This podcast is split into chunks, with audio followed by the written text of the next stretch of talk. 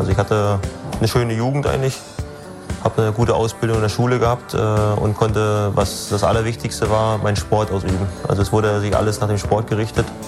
Und äh, dann war ich auch sehr jung noch, um irgendwo die politische Sache mitzubekommen. Also habe ich überhaupt nichts am Hut mit gehabt. Und äh, ja, mit sechzehn ging ja dann die andere Sache. Also war die Welt auf einmal frei für mich und äh, ich konnte äh, wirklich das machen, was ich umsetzen, was ich mir vorgenommen hatte. Und es äh, war eigentlich perfekt für mich. Als du Kind noch warst und viel zu klein, wünschtest du dir so sehr, erwachsen zu sein. Du warst Seemann-Pilot und Feuerwehrmann und du forschtest nach Schätzen, die unbekannt. Sehnsucht. Der ist nie irgendwie abends weggegangen, hat nie irgendwie mit Alkohol irgendwie oder Bier getrunken und nie eine Zigarette in der Hand gehabt. Und er hat eher mehr trainiert, als, als, als eigentlich der Plan vorsah. Er war immer schon unheimlich ehrgeizig. Naja, sagen wir mal so, er war ein Verrückter. Radfahren war alles.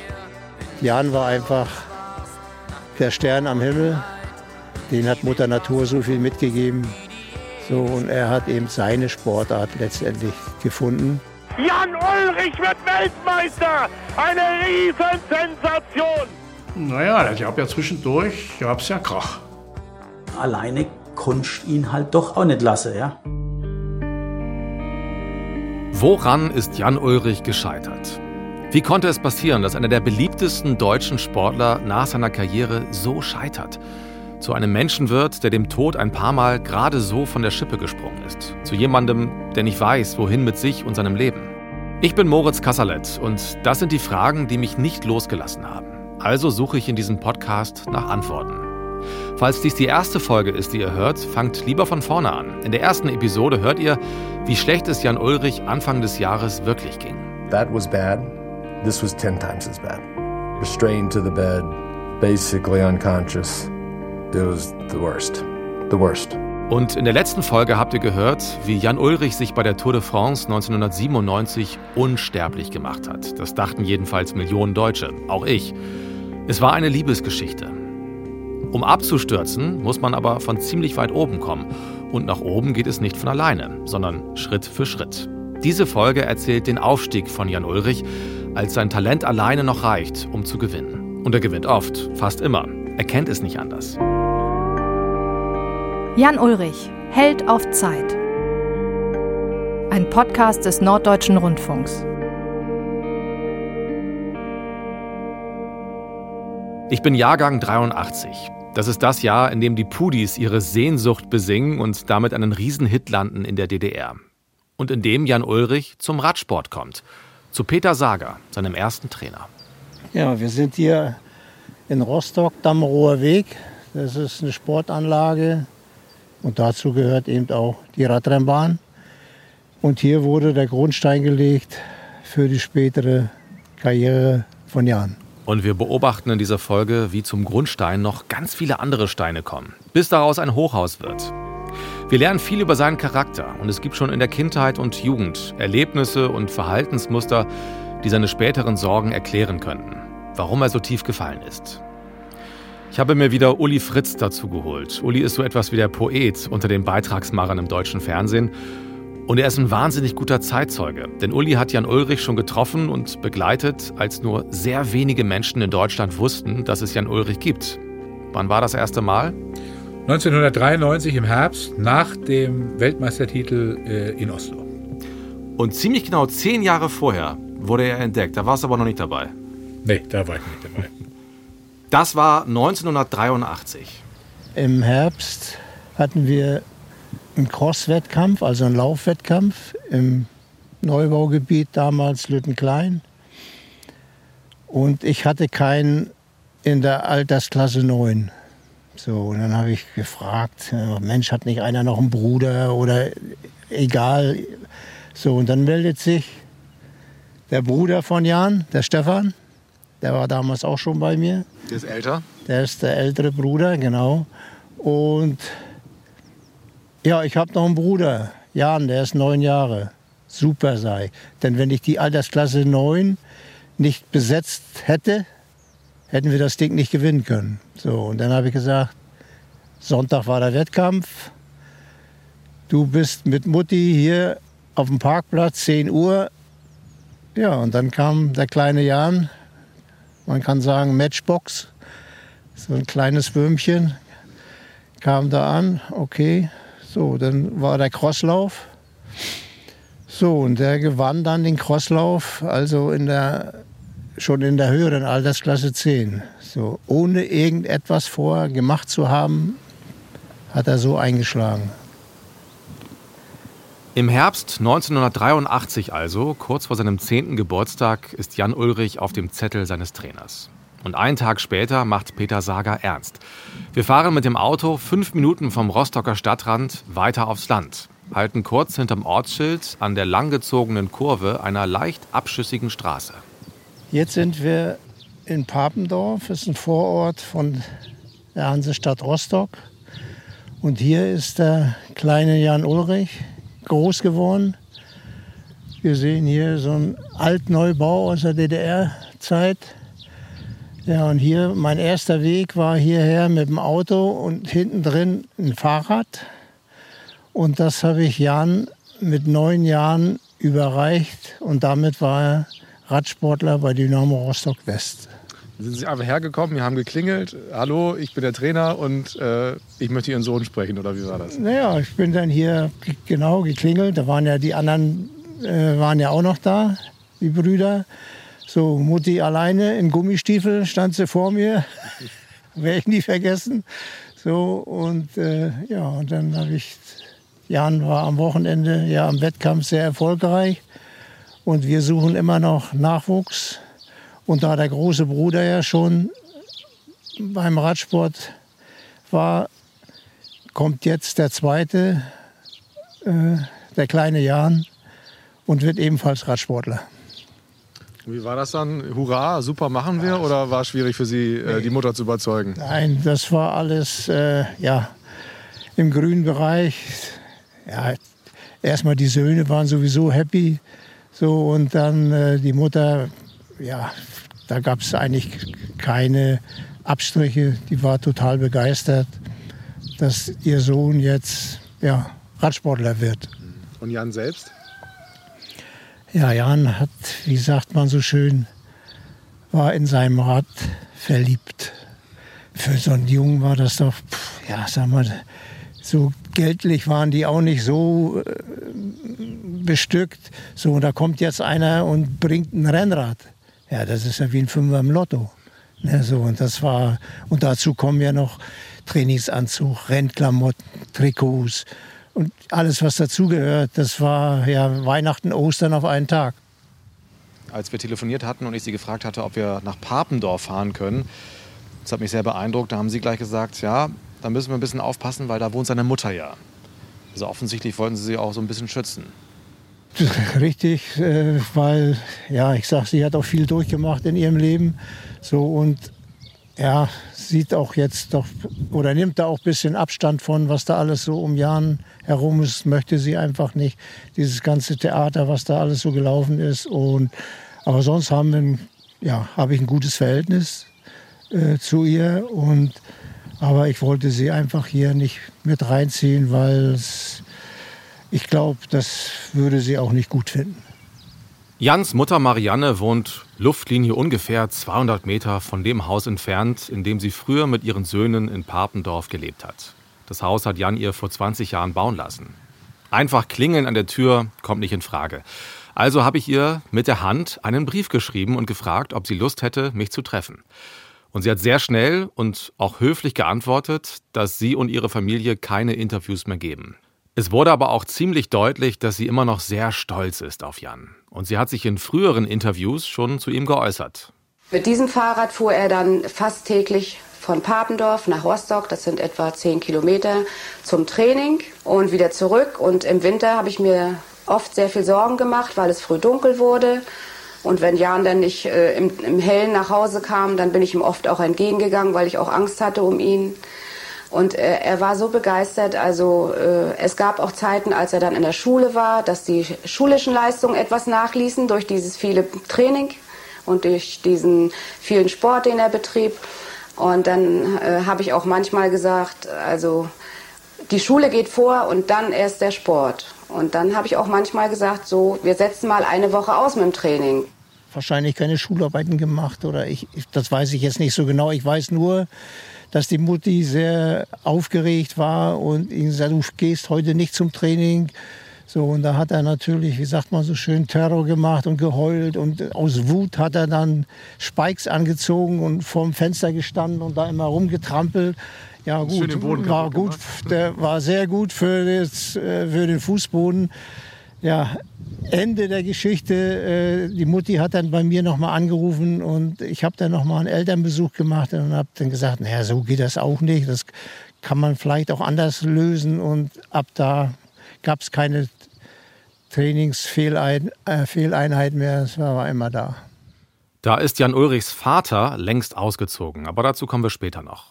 Jetzt wissen wir also, wie die große Karriere des Jan Ullrich beginnt. Mit einem Crosslauf ohne Fahrrad und einem begeisterten Trainer, der das Talent früh erkennt. Und ein paar Monate später, am achten April neunzehnhundertvierundachtzig, hat der kleine Jan sein erstes Radrennen. Bei Wind und Regen.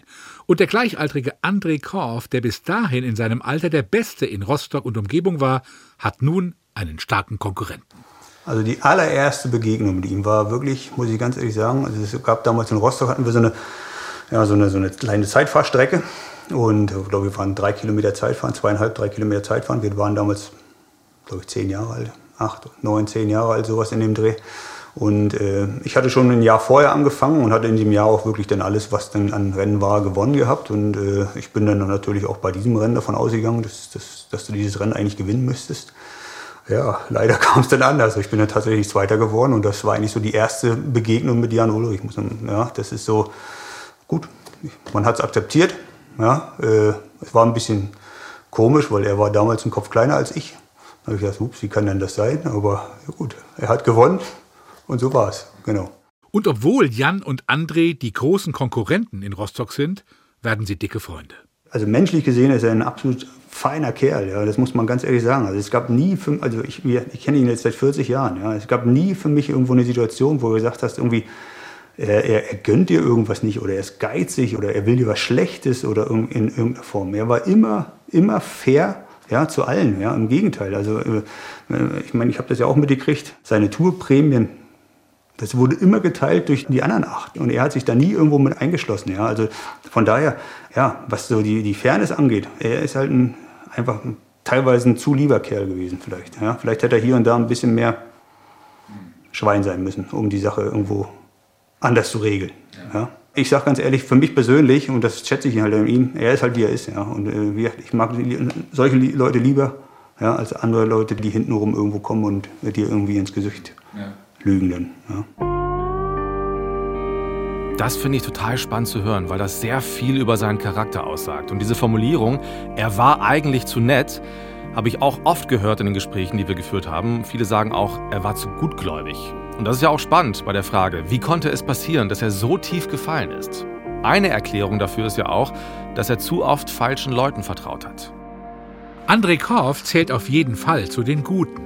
Die beiden sind bis heute befreundet. neunzehnhundertsechsundachtzig wechselt er auch zur Dynamo Rostock West. Und er erinnert sich an einen Abend im Februar neunzehnhundertsiebenundachtzig.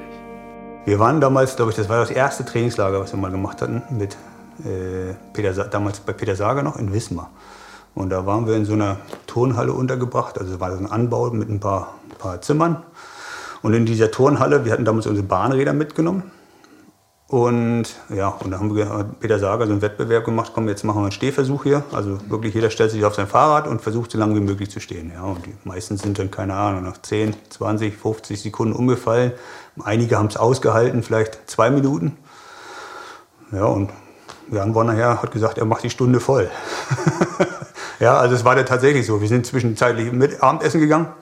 Und so wiederkommen, er stand immer noch. Also, und es war, er war nicht alleine, also das muss ich dazu sagen. Es war jemand immer da, der geguckt hat, ob er auch wirklich die Stunde gestanden hat. Und so war es definitiv so, ja.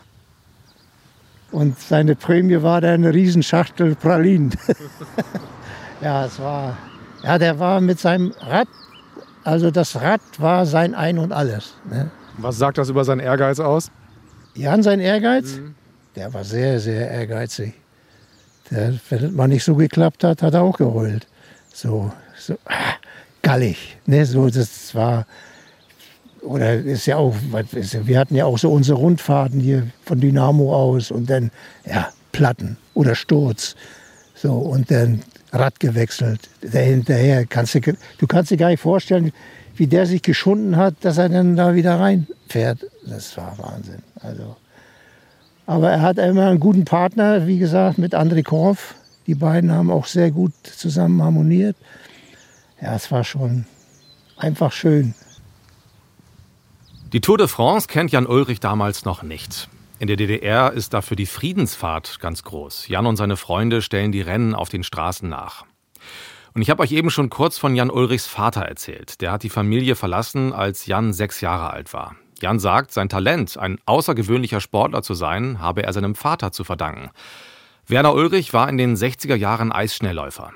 Jan schreibt in seiner Biografie aber auch, dass sein Vater früher gewalttätig war und ein Alkoholproblem hatte.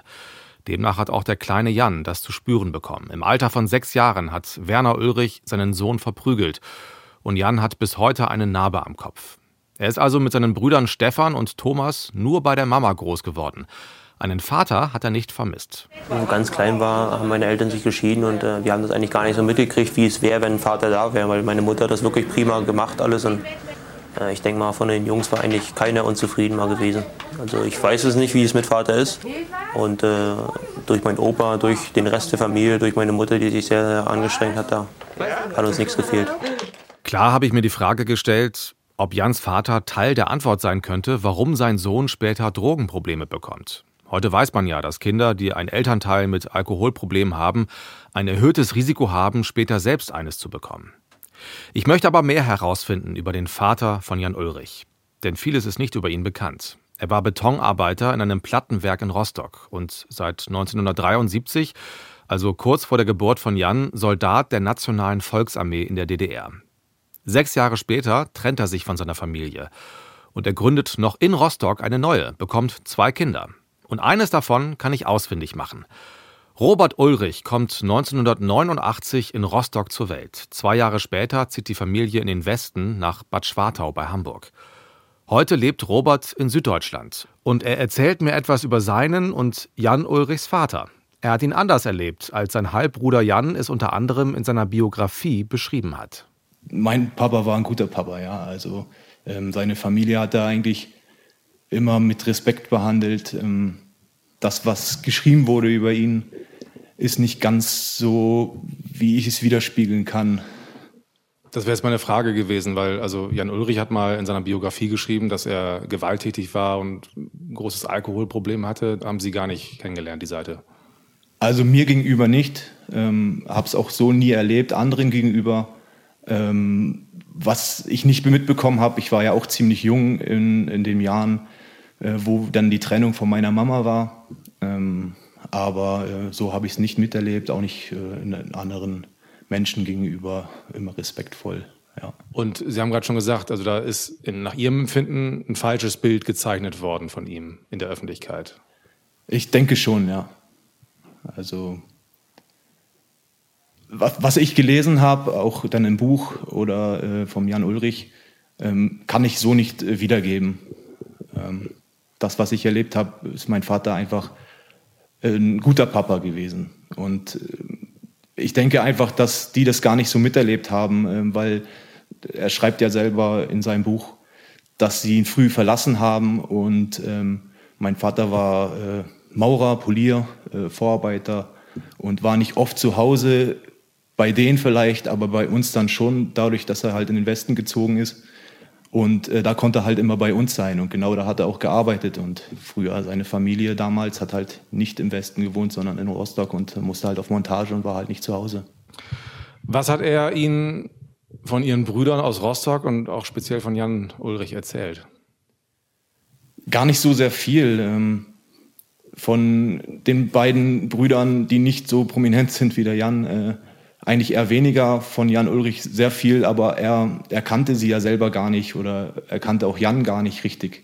Und er hat halt, wir haben halt äh, viel Fernsehen geschaut, ähm, wir haben ihn mal aufgesucht, äh, auch wirklich, was auch der Jan selber im Buch schreibt. Ähm, da kann ich mich noch sehr gut daran erinnern. Ich müsste da ungefähr sechs Jahre alt gewesen sein. Und äh, ich dank, dachte immer, das wäre in Hamburg gewesen. Aber anscheinend, wenn der Jan das schreibt, ist es in Berlin gewesen. Und äh, da kann ich mich noch ganz gut daran erinnern, dass er auf ihn zugegangen ist. Ob er ihm was zugesteckt hat, weiß ich nicht, aber... Es ist ja diese Geschichte mit, mit der Telefonnummer, die ihr Vater ihnen gegeben haben soll. Und dann hat Jan Ullrich diesen Zettel mit der Nummer in seine Tasche gesteckt. Also es hat aber geregnet, sodass die, die Nummer darauf zerlaufen ist und er dann eben nie anrufen konnte. Erinnern Sie sich daran? Also war Ihr Vater da traurig? Ähm, mein Vater war sehr traurig, dass er also insbesondere Jan nicht kennengelernt hat. Ähm, er hat auch schon mal erzählt, dass er gerne auch mal seine Kinder kennengelernt hatte, beziehungsweise halt Jan. Deswegen haben wir auch ihn mal besucht. Das weiß ich noch, aber... Mh, Ja, viel hat er halt wirklich nicht erzählt. Also er, er kannte sie wahrscheinlich selber auch nicht. War er stolz? Sehr, also. Aber ich glaube nicht nur auf Jan, sondern allgemein auf seine ganzen Kinder. Ich glaube, dass er seine Kinder einfach geliebt hat und ja. Wie hat er und wie haben Sie seine Erfolge erlebt? Damals als Kind, ich müsste, also ich war acht Jahre, neun Jahre, da hat er die Tour gewonnen. Mein Vater vom Fernsehen, ich glaube, wir haben jede Tour geguckt. äh, Das äh, hat sich mein Vater nie nehmen lassen. Ich war auch voll oft Fußballspielen draußen, aber wenn die Tour lief, dann hat er da, da geguckt und äh, da war er stolz, einfach äh, zu sehen, dass es sein Sohn ist. Oder für mich war es einfach nur ein deutscher Gewinner, für ihn war es halt sein Sohn, ja. Darf ich fragen, woran er gestorben ist? Er hatte einen Herzinfarkt, ja. Vor elf Jahren jetzt so, ne? Genau. Jan Ullrich hat insgesamt sechs Geschwister. Seine beiden Brüder Thomas und Stefan. Dann hat seine Mutter noch mit neuem Partner einen Sohn bekommen und sein Vater eben mit neuen Partnerinnen auch nochmal drei Kinder, darunter Robert. Die Begegnung beim Radrennen in Berlin, von der Robert erzählte, war die letzte Begegnung für Jan mit seinem Vater. Er hat ihn nie wieder gesehen. neunzehnhundertsiebenundachtzig läuft Jan Hammer in den Radios und Jan Ullrich zieht von Rostock nach Berlin mit seinem Freund André Korff. Die beiden bestehen alle Aufnahmeprüfungen und kommen auf die Kinder- und Jugendsportschule Werner Seelenbinder. Ullrich ist dreizehn Jahre alt, als er den Mann kennenlernt, der ihn erst zum Weltmeister, dann zum Toursieger und noch zum Olympiasieger macht. Ich würde sagen, das war für mich, ja, schon ein gewisser Höhepunkt. Das ist Peter Becker, so eine Berliner Schnauze, klingt zumindest so. Und der wird zu einem der wichtigsten Menschen in Jan Ullrichs Leben. Uli, du hast ihn in Berlin getroffen. Sein erster Trainer Peter Sager ist, finde ich, ja, so ein warmherziger, sehr zugewandter Mann. Wie ist Peter Becker so? Ja, also auf den ersten Blick, auf, ich habe ihn ewige Jahre nicht mehr gesehen, äh, würde ich den Begriff warmherzig nicht gleich auf ihn anwenden. Er, er wirkt immer noch sehr, ja, militärisch, kann man sagen. Also dieser Kommandoton, den er natürlich früher auch immer hatte, bei Jan, den er vielleicht auch manchmal äh, ja, anwenden musste, der ist immer noch so ein bisschen da. Und ähm, er ist noch sehr vital, schon Mitte achtzig auch, das muss man ihm wirklich lassen. Und äh, bei Peter Becker merkt man aber, dass er ein sehr ambivalentes Verhältnis hat zu seiner Geschichte mit Jan Ullrich. Jan Ullrich war natürlich für ihn wie ein Lottogewinn. Aus diesem Trainer im D D R-System, der dann doch irgendwie in den Westen kam, der hatte natürlich ein Juwel in der Hand und trotzdem, naja, war er natürlich dann später der Meinung, dass Jan ihn nicht genug gewürdigt hat. Und diese Verbitterung hat man vom ersten Moment an gemerkt.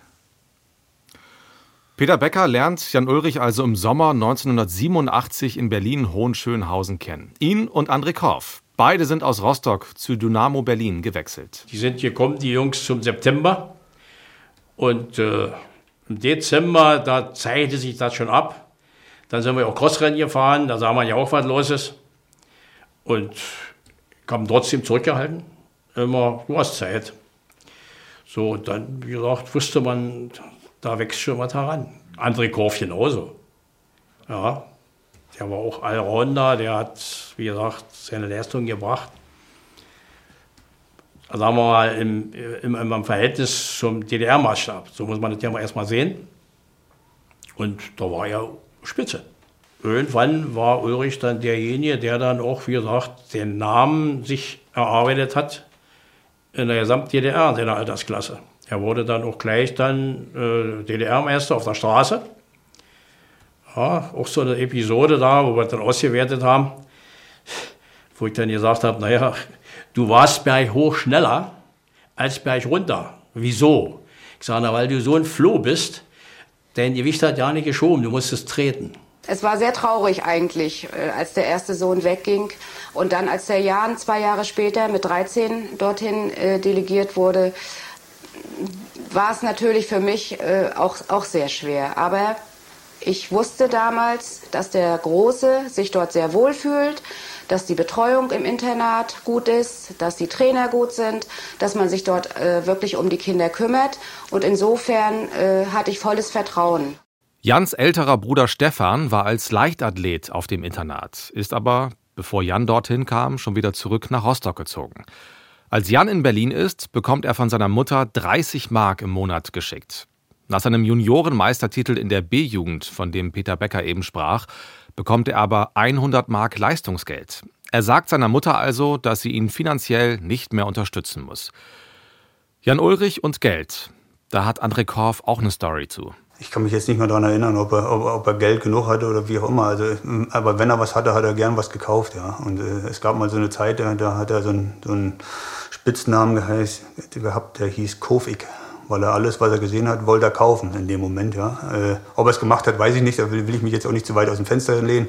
Aber ich kann mich noch an eine, eine Situation erinnern. Und zwar, als es dieses Begrüßungsgeld gab, neunundachtzig nach Grenzöffnung, hat er tatsächlich von diesen hundert Mark, die es damals gab, glaube ich, für neunundneunzig sich ein paar Turnschuhe gekauft. Das, das ist definitiv so. Und dann hat er aber, ja gut, dann ist er nach Hause gekommen, hat ein paar Turnschuhe gehabt und dann hat er gemerkt, hm, mit der Mark, die ich noch habe, komme ich nicht mehr weit.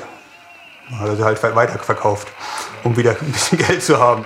Und im Jahr des Mauerfalls sieht Jan Ullrich auch zum ersten Mal die Tour. Heimlich mit Freunden im Fernsehraum des Internats. Das Herzschlagfinale zwischen Greg Lamont und Laurent Fignon. Und ich kann es jetzt schon sagen, neue Bestzeit, sechsundzwanzig siebenundfünfzig für Greg Lamont. Ist er der Sieger der Tour? Ja, mit sechzehn ging ja dann die andere Sache.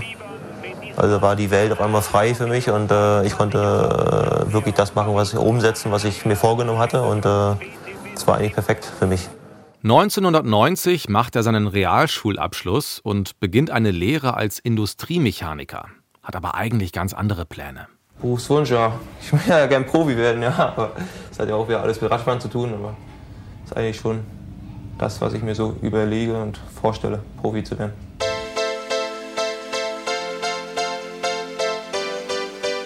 Im Januar neunzehnhundertzweiundneunzig ziehen Jan Ullrich und André Korff nach Hamburg. Sie folgen ihrem Trainer Peter Becker, der dort eine Bundesligamannschaft aufbauen soll. Ihre erste Adresse, der Kiez auf Sankt Pauli.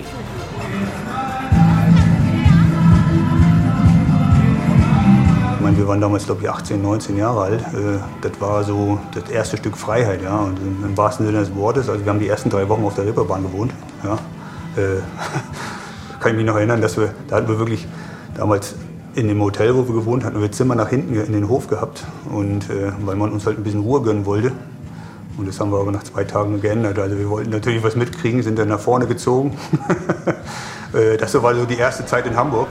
Jeder, äh, der immer auf der Reeperbahn kommt, ist ja auch irgendwo, äh, das Metier ist ja auch irgendwo interessant, ja. Und äh, sicherlich haben wir uns auch mal alles an, angeguckt, was an, angeboten wird. Und auch ist ja, da vorne werden ja auch sehr viele äh, Theatershows, auch das Cats läuft, da war ich auch öfters drin. Und ansonsten haben wir uns mehr auf das Radfahren konzentriert. Nach den drei Wochen im Hotel ziehen Ullrich und Korff mit den Teamkameraden der Radsportgemeinschaft Hamburg zur Miete in ein kleines Backsteinhaus in Hummelsbüttel. Das ist nicht früher fertig eingerichtet, deswegen der Umweg über die Reeperbahn. Ein W G-Leben mit Tiefkühlpizza und guten Freunden. Ist vielleicht nicht der ordentlichste, aber ansonsten ist er schon ein Kumpel. Ja, Jan Ullrich gönnt sich schon als junger Mann seine Auszeiten. Sein Trainer Peter Becker bemerkt das oft. Naja, wir sagen mal so, er war ein Verrückter. Radfahren war alles. Früh aufstehen, Bett nicht machen und liederlich sein, das gehörte zu ihm dazu, wie Frühstücken. Aber wie gesagt, Radfahren war alles. Schon zu Berliner Zeiten ist Jan Ullrich kreativ, wenn es darum geht, sich zu drücken. Einmal kommt er nach einem heißen Sommer in Rostock zurück ins Internat und hat für seinen Trainingsrückstand eine gute Ausrede. Er sagt: Meine Mutter hat mir verboten, bei diesem Wetter im Freien zu trainieren. Wegen des Ozonlochs sei das viel zu gefährlich. Ist natürlich Quatsch. Trotzdem ist Jan bei den Tests nach dem Urlaub einer der Besten. Aber er sagt selbst rückblickend, es kann gut sein, dass er damals den Gedanken zu sehr verinnerlicht hat, dass er sich ruhig Pausen nehmen kann, weil er ja sowieso alles wieder aufholt. Später habe er sich das nicht mehr abgewöhnen können. neunzehnhundertdreiundneunzig wird Jan Ullrich zum Star. Plötzlich kennt die Radsportwelt seinen Namen. Guten Morgen. Rolf Aldag, später wichtiger Helfer im Team Telekom, trifft Jan Ullrich das erste Mal irgendwo zwischen Erdgeschoss und fünftem Stockwerk. Vor Oslo, vor der, vor der Rad-W M, waren wir zusammen im Fahrstuhl. Und da ging es halt um seine Schuhplatten. Die sahen aus, als wenn er damit einen Marathon gelaufen wäre. Für die Klickpedalen hat er drunter geschraubt und äh, vorne an der Nase ein Stück abgebrochen. Und, oh ja, ich muss die Platten noch tauschen. Und alle sagten, ja, äh, Jan, solltest du wahrscheinlich tun. Und mit den Schuhplatten ist er Weltmeister geworden, weil er nicht mehr die Muße hat, irgendwie seine neuen Schuhplatten da drunter zu schrauben. Weil du sagst, okay, der ist mal richtig entspannt. Das ist so meine bewusste, meine bewusste Begegnung mit Jan Ullrich an dem Tag, bevor er Straßenweltmeister wurde in Oslo. Sagst, Mann, er ist aber mal richtig gechillt und dem geht's gerade mal völlig vorbei.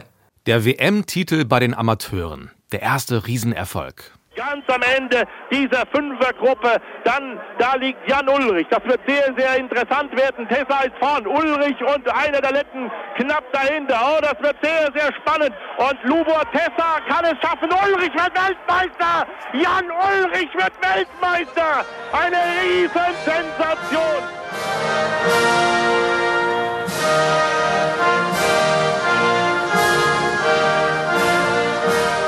Ja, das war mein erstes großes internationales äh, Rennen, was ich äh, bis da, also was ich bestritten hatte, war sehr, sehr jung, neunzehn Jahre, und äh, bin auch kurz vorher erst in die A-Nationalmannschaft äh, vorgerückt mit guten Ergebnissen im Vorfeld und äh, ja, bin eigentlich hingefahren äh, und wollte ein normales Rennen, wollte le- eine Lehre machen, was auf dem internationalen Markt, äh, wie die anderen sich so bewegen, wie die anderen fahren, und bin Weltmeister geworden in Oslo, und das war natürlich äh, eine grandiose Sache, das war ein Traum irgendwo, der mit einmal da war. Und der auch dank Peter Becker in Erfüllung geht. Der Trainer setzt sich vor der W M stark dafür ein, dass der Bundestrainer Jan Ullrich überhaupt mitnimmt nach Oslo. Dass es dann natürlich geklappt hat und er da am Sport so ein gewaltiges Ding da ablässt, das war natürlich, das war toll. Und jetzt wird es verrückt. Am Tag nach seinem Titelgewinn bei den Amateuren sitzt der junge Jan Ullrich in Oslo auf der Tribüne und sieht das Profirennen. Und wer wird neunzehnhundertdreiundneunzig Weltmeister? Gold medal, Lance Armstrong of America. The Texan is champion of the world. Det gjør det. Det kjøres veldig fort, og han ser seg bakover og kaster seg ned I bukken igjen. Das war ein Tag nachher, wo Lance Armstrong Weltmeister wird der Profis, und ich habe das verfolgt und habe auch mitgefiebert, weil das irgendwo meine Vorbilder waren. Also das waren einfach noch die oberste Klasse des Radsports, wo ich auch unbedingt hin wollte. Ich war im Prinzip der kleine Weltmeister, Lenz war der große Weltmeister, und äh, ich habe zu ihm aufgeschaut und habe ihn bewundert, wie er da die langen, schweren äh, Kilometer im Regen, weil damals das Profirennen äh, ja, für sich entscheiden konnte. Und dass sich da unsere Wege schon kreuzten, irgendwo zwar nicht direkt, aber äh, an, an dem Tag, dass wir in beiden Klassen Weltmeister wurden, äh, und es wusste natürlich keiner, dass wir später dann Konkurrenten wären irgendwo und um den Sieg der Tour de France kämpfen. Und da ist er, Jan Ullrich. Herzlichen Glückwunsch. Am selben Abend noch sitzt Ullrich in Hamburg beim N D R im Fernsehstudio. Sport drei heißt die Sendung damals. Der junge Steffen Simon hat noch nackenlange, dunkelbraune Locken. Jan Ullrich trägt ein weißes Hemd mit schwarzer Strickjacke. Nervös an einem kleinen runden Tisch mit pinker Tischdecke, umgeben vom Publikum direkt dahinter.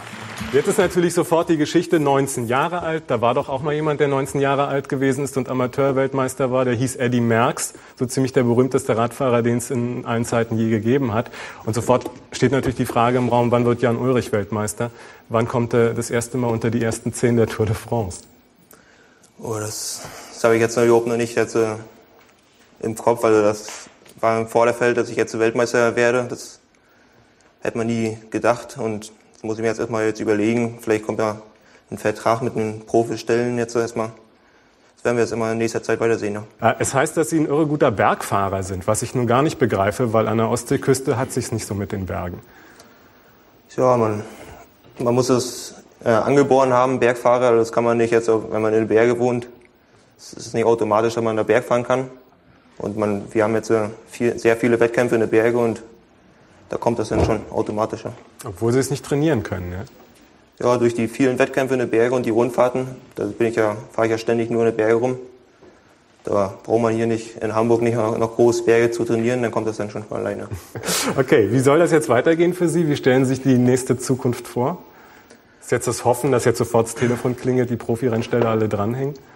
Also da habe ich mir erstmal überhaupt noch keinen Kopf gemacht. Wir haben ja immer den Sieg gefeiert und wahrscheinlich denkt man schon ein bisschen an jetzt eine Profikarriere und wie jetzt alles so weitergehen soll, aber muss ich mir noch gründlich überlegen. Ja. Okay, tun Sie mir eingefallen zum Schluss. Sie haben dieses Trikot mitgebracht, was ja. man kriegt. Das ist ja was Besonderes. Das wollen wir dann auch einmal kurz sehen. Ich weiß nicht, bedeutet das Ihnen was?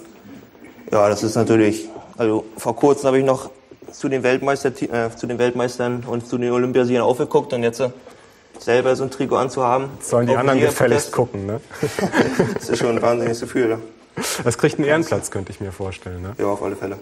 Zeigen Sie mal. Na, ist das was? Glückwunsch nochmal, Jan Ullrich. Das berühmte weiße Trikot mit dem Regenbogen auf der Brust. Der Traum aller Radsportler. Ein Jahr lang darf Jan Ullrich ab sofort darin an den Start gehen. Er fährt und gewinnt Rennen auf der ganzen Welt. In Australien, auf Hawaii und in Deutschland. Schafft es Ullrich, jawohl! Jan Ullrich, der Weltmeister, gewinnt! Seine Ausbildung zum Industriemechaniker hat er bereits abgebrochen. Er schleift jetzt nur noch an seiner Karriere. Er bleibt aber noch ein Jahr, also neunzehnhundertvierundneunzig, Amateur. Das Beste, was ich damals machen konnte, ist auch auf meine Berater zu hören, die gesagt haben, nein, du bist zu jung noch fürs Profigeschäft, fahr mit deinem Weltmeistertrikot bei den Amateuren noch ein Jahr weiter, mhm. sammel äh, Erfahrung, guck, äh, alle wollen den Weltmeister schlagen, wehr dich, gewinn wieder Radrennen und dann bist du bereit für die Profiszene. Und besser hätte ich es nicht machen können. Es vergeht kein Jahr für Jan Ullrich ohne Richtungswechsel. neunzehnhundertzweiundneunzig der Umzug nach Hamburg, dreiundneunzig der W M-Titel und vierundneunzig? Hier ist das erste deutsche Fernsehen mit der Tagesschau.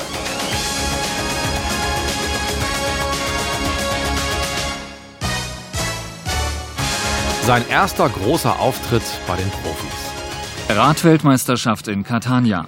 Jan Ullrich auf dem Weg zur Bronzemedaille beim zweiundvierzig Kilometer Einzelzeitfahren, an dem Amateure und Profis teilnahmen. Der in Rostock geborene Ullrich hatte mit dem großen Erfolg heute überhaupt nicht gerechnet. Bei der Zielankunft lag der Amateurweltmeister des vergangenen Jahres noch an der Spitze. Dann kam der hochfavorisierte Brite Boardman, fuhr Bestzeit und wurde Weltmeister vor dem Italiener Curato. Jan Ullrich wird im nächsten Jahr als Profi bei dem deutschen Telekom-Team fahren. Sein Traum, ein Sieg bei der Tour de France. Vor seinem Sprung zu den Profis passiert aber noch etwas Einschneidendes in Ullrichs Leben. Dirk Baldinger lockt ihn im Herbst neunzehnhundertvierundneunzig nach Merdingen. Die beiden kennen sich aus der Nationalmannschaft. Baldinger gehörte auch zur W M-Mannschaft von Oslo. Die Nationalmannschaft hat ja immer Halt gemacht hier im Gasthof Keller bei uns. Da haben wir übernachtet, ja. Das heißt, dann äh, auf dem Weg von Hamburg hier runter musste er natürlich einen sehr langen Weg. Ja. Und irgendwann sagt er, du, kann ich nicht mal bei dir bleiben die Woche?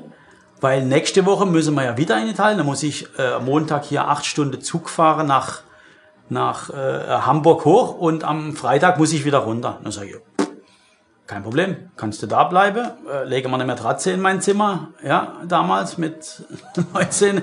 Holst eine Matratze und kannst bei uns schlafen da im, im Elternhaus, ja. Und so war der Jan im Endeffekt da. Hat seine Tasche gebracht, hat irgendwo bei uns geschlafen auf einer Matratze und dann war er hier in Merdingen, ja. Und so ist es dann äh, immer mehr geworden, ja. Aus, aus einer Woche äh, Hamburg ist dann immer, immer weiter weg, weggekommen und dann ist er irgendwann da geblieben, ja. Und so hat sich das eigentlich so, ja. Und hat Gabi kennengelernt, wie? Ja. Das war dann ein bisschen später oder sowas noch, ja. Er hatte dann schon den Kontakt hier. Dann, klar, hast du Jan mal mitgenommen zu deinen Freunden oder ihn vorgestellt, hey, der ist hier, wir fahren gemeinsam Training, ja. Und dann äh, war ja der gemeinsame Entschluss auch, okay, Mensch, wir müssen beide Profi werden, ja. Er hatte dann einen Vertrag bei Telekom bekommen. Ich hatte dann einen Vertrag bei Polti Italien bekommen und dann hatte ich so eine, ja, eine Abschlussfeier, sage ich mal, von meiner Amateurkarriere. Haben wir organisiert hier im, im Ort oder in, in der Turnhalle, also in der Festhalle in Merdingen. Und dann hatte ich halt alle Freunde, meine Jahrgangskollegen, viele Sponsoren, Bekannte eingeladen gehabt, Familie und natürlich auch Jan, ein paar andere Sportler. Ja. Und war Saisonende, es war lustig, ein bisschen Alkohol dabei oder sowas. Ja. Und äh, da hatte Jan dann im Prinzip seine Gabi kennengelernt. Und dann eine Woche später, denke ich mal, ist er nach Merdingen irgendwo eingezogen. Nicht mehr bei mir, sondern bei der Gabi. Ja, da sind wir wieder in Merdingen, Uli. Jan Ullrich ist verliebt in Gabi und in seine neue Heimat und ist Profi. Und du hast ihn damals in seinem ersten Profijahr, fünfundneunzig war das, sehr intensiv begleitet mit der Kamera. Welche Erinnerungen hast du an ihn? Ja, Jan war eigentlich ja ein bisschen so medienscheu. Nun kannte er mich so ein bisschen. Ich habe auch immer das gleiche Kamerateam mitgenommen in dem Jahr. Wir haben alle möglichen Schlüsselstationen, äh, ähm, waren wir dabei. Und ja, er hatte so ein bisschen Respekt schon vor diesem neuen Profi-Dasein. Äh, gleichzeitig hatte ich auch den Eindruck beim ersten Training im Winter, oh, lässt eigentlich noch ein bisschen dezent angehen. Ich wusste ja noch gar nichts davon, also was man später dann kennengelernt hat. Das kam häufiger mal vor. Das kam häufiger mal vor. Und dann war es eben auch so, ähm, beim ersten großen Rennen Lüttich-Bastogne-Lüttich ist er ausgestiegen. Ja. Hat natürlich in Strömen geregnet, hat er immer gehasst, ja, an diesem Tag. Und ähm, dann kam er halt trotzdem in Form, aber im Grunde nicht rechtzeitig. Ja, der, sein neues Team, Telekom, hat ihn natürlich beobachtet und gesagt, okay, äh, das wird nichts. Dann war er schon ein bisschen enttäuscht, dass er nicht mitfahren konnte. Man muss fairerweise sagen, Telekom ist damals nur Teil einer Doppelmannschaft gewesen, zur Tour eingeladen, also konnten nur sechs Fahrer mit. Man hatte ja Olaf Ludwig und schon ein paar gute Leute. Da war Jan doch enttäuscht und dann hat man gemerkt, okay, das reizt ihn jetzt. Ja, da ist er so ein bisschen, das findet er nicht gut. Im Herbst wurde er dann, hat er auch ganz gute Form bewiesen, ist ein paar kleinere Rennen gefahren. Aber ich hatte schon den Eindruck, dass er in diesem Jahr noch nicht so richtig wusste, was erwarten die da von mir. Und er hat diesen Übergang vom Amateur zum Profi erst spät im Jahr begriffen hat. Und ich habe diesen Film natürlich auch im Archiv gesehen, den du damals gemacht hast. Und da hast du den großen Eddie Merckx getroffen und ihn auf Jan Ullrich angesprochen. Jan Ullrich ist auch mit neunzehn Jahren Weltmeister geworden, wie Sie damals. Äh, was halten Sie von dem, von dem Fahrer Jan Ullrich? Wird das mal ein ganz großer?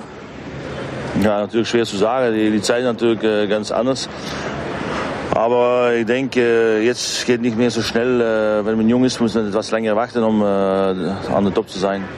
Ich glaube, er hat sich ein bisschen getäuscht. Wobei Jan Ullrich neunzehnhundertfünfundneunzig tatsächlich viel Lehrgeld zahlen muss.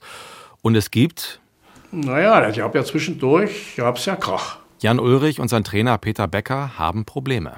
Ich habe mich ja dann um ihn weiter gekümmert. Dann wurde er deutscher Zeitfahrmeister in Forst. Ich war unten, habe mich riesig gefreut, hat alles wieder geklappt.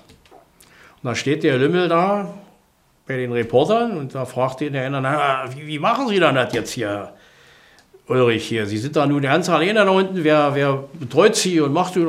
Ich mache alles alleine. Da habe ich mir gesagt, wenn das so ist, bin ich durch, sage, lass mich mal durch, Uli, Glückwunsch. Und mach's gut. Waren vier Tage für mich erledigt. Und dann kam ja dieses erste Profijahr, wo ich ja nicht so richtig hing.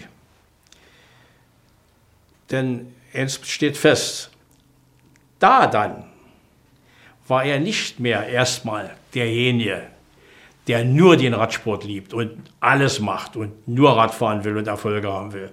Sondern da hat er die Zügel ganz schön schleifen lassen. So, naja, das Ergebnis haben wir dann gesehen. Und dann hatte er von Godefroth, von Walter, der den Auftrag, du, pass mal, dann kümmere dich mal um den Trainer, vielleicht äh, bringt er dich mal wieder in die Spur oder was. Denn sie waren ja eigentlich enttäuscht von ihm, dass er so mies da durch die Gegend fährt. Na klar, wenn ich nicht richtig trainiere, dann kann ich das nicht. Und dann kam er zu mir und Trainer und Opf und so weiter und so weiter. Ich sage, naja, wenn du der Meinung bist, dann können wir es ja mal versuchen. Und dann lief es auch besser. Und dann haben auch Teamkollegen erkannt, was in ihm steckt. Mit Rolf Aldag zum Beispiel haben wir darüber gesprochen. Ich war dann halt selber zusammen mit Bert Dietz nochmal vor der Tour de Suisse äh, mit ihm zum Trainingslager unten in Merdingen ähm, abkommandiert. Also wir waren in Kirchzarten mal bei Drettich und haben uns dann immer getroffen, trainiert. Und da hast du halt da festgestellt, welches Talent der Junge halt hatte. Also wir sind vier Tage trainieren gefahren. Der hat halt Fortschritte gemacht, wofür wir wahrscheinlich drei Wochen Trainingslager irgendwie im Süden machen müssten.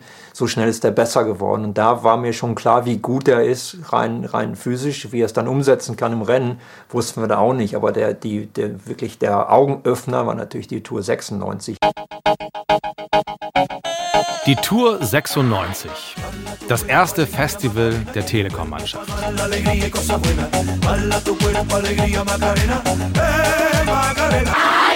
Die Ziele waren einfach, unseren Kapitän damals, Bjarne Riis, zu unterstützen. Und ich war ganz frisch, ganz neu, das erste Mal dabei.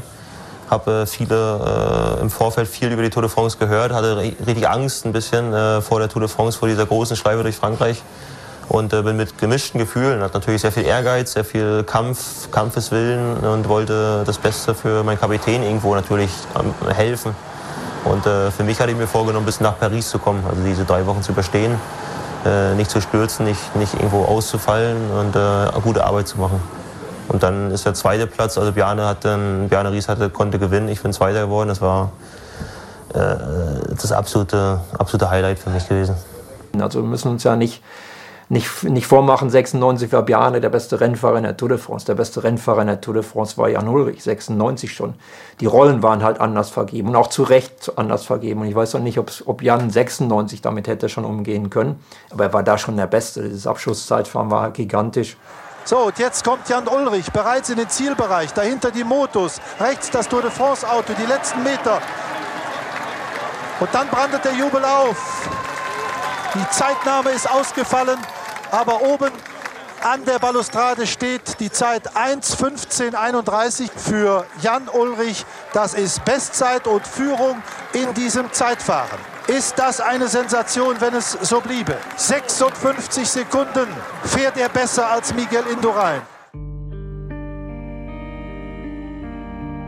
Ullrich gewinnt das Zeitfahren und wird Zweiter der Tour. Im folgenden Jahr gewinnt er sie und wird danach insgesamt noch viermal Zweiter. Das ist natürlich eine tolle Bilanz, zumal noch Weltmeistertitel, der Olympiasieg und der Gewinn der Vuelta hinzukommen. Aber die gefühlte Erwartung in Deutschland ist, Jan Ullrich wird zum Dauersieger der Tour. Und dieser Erwartung kann er nicht gerecht werden, weil er Pech hat, weil andere besser sind und weil er disziplinlos ist. Würde er mit mehr Fleiß häufiger die Tour gewinnen? Und warum tut er es dann nicht? Wäre er dann heute glücklicher? Das war die dritte Etappe. Ich freue mich auf die vierte. Jan Ullrich, Held auf Zeit.